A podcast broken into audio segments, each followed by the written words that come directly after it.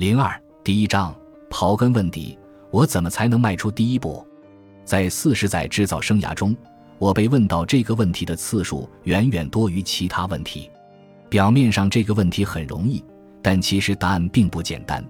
针对单一项目，我的回答通常是好吧，这得具体问题具体分析。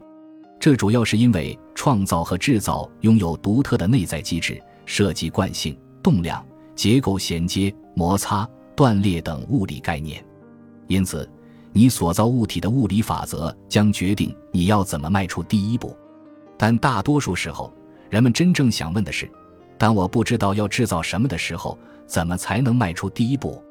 这就让问题从实在的制造变成了内在心理层面上的构思与灵感。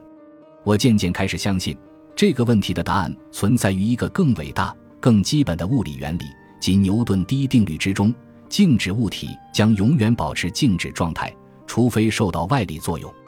也就是说，如果你想迈出第一步，就需要化为让小球滚动起来的外力，克服无为和犹豫不决的惯性，开始培养真正的创造力。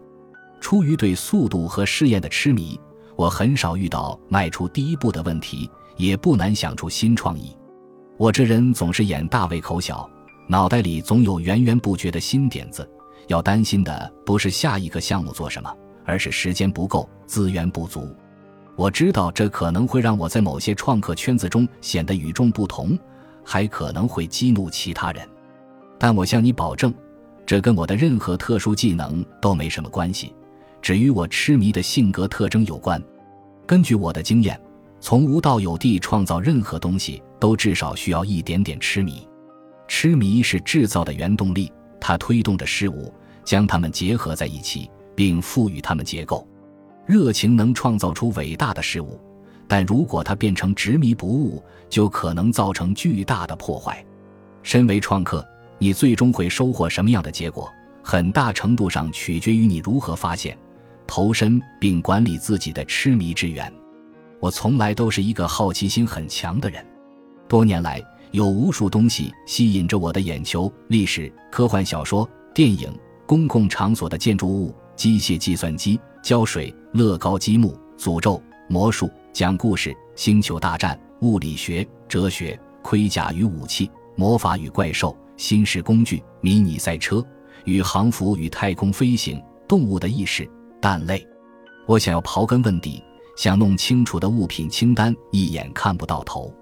值得庆幸的是，我儿时就得到了父母的支持，他们赞助了我的多次探索之旅，还鼓励培养我与生俱来的兴趣。我父亲是一名艺术家，母亲则是一位心理治疗师。我真的很幸运，如果我对某样东西感到好奇，他们就会允许我去探索它。当我不知该怎么做的时候，他们会为我提供探索的工具。在某种意义上，我认为我的父母一直试图让我用好奇心做些有建设性的事，而不是瞎搞恶作剧。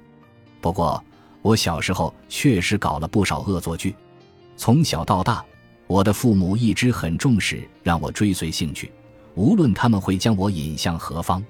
他们知道，如果我被好奇心指引着前进，会更可能利用探索成果做出一番事业。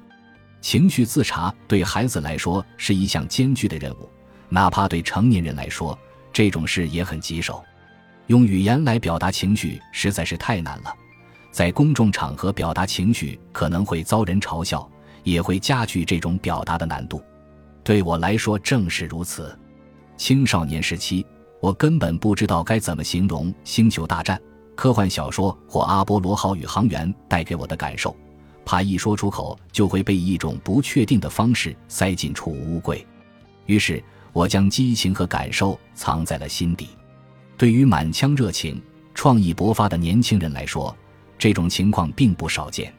我的与众不同之处在于，我虽然隐瞒了自己的感受，但并没有将它们扼杀殆尽。如果你的家人不支持，往往就会发生扼杀感受的情况。我没有这么做，而是让他们在心底滋长，直到脑海完全被他们占据。从这个意义上说，我的父母真正做的事情是通过激发我的好奇心，为我痴迷的创意大开绿灯。我为此将永远感激他们。他们的鼓励向我表明，我刚刚萌生的痴迷并非一文不值，而是极为宝贵的。我的迷恋极具价值，我的好奇心就像一种货币，可以用来深度探索外部世界乃至自身。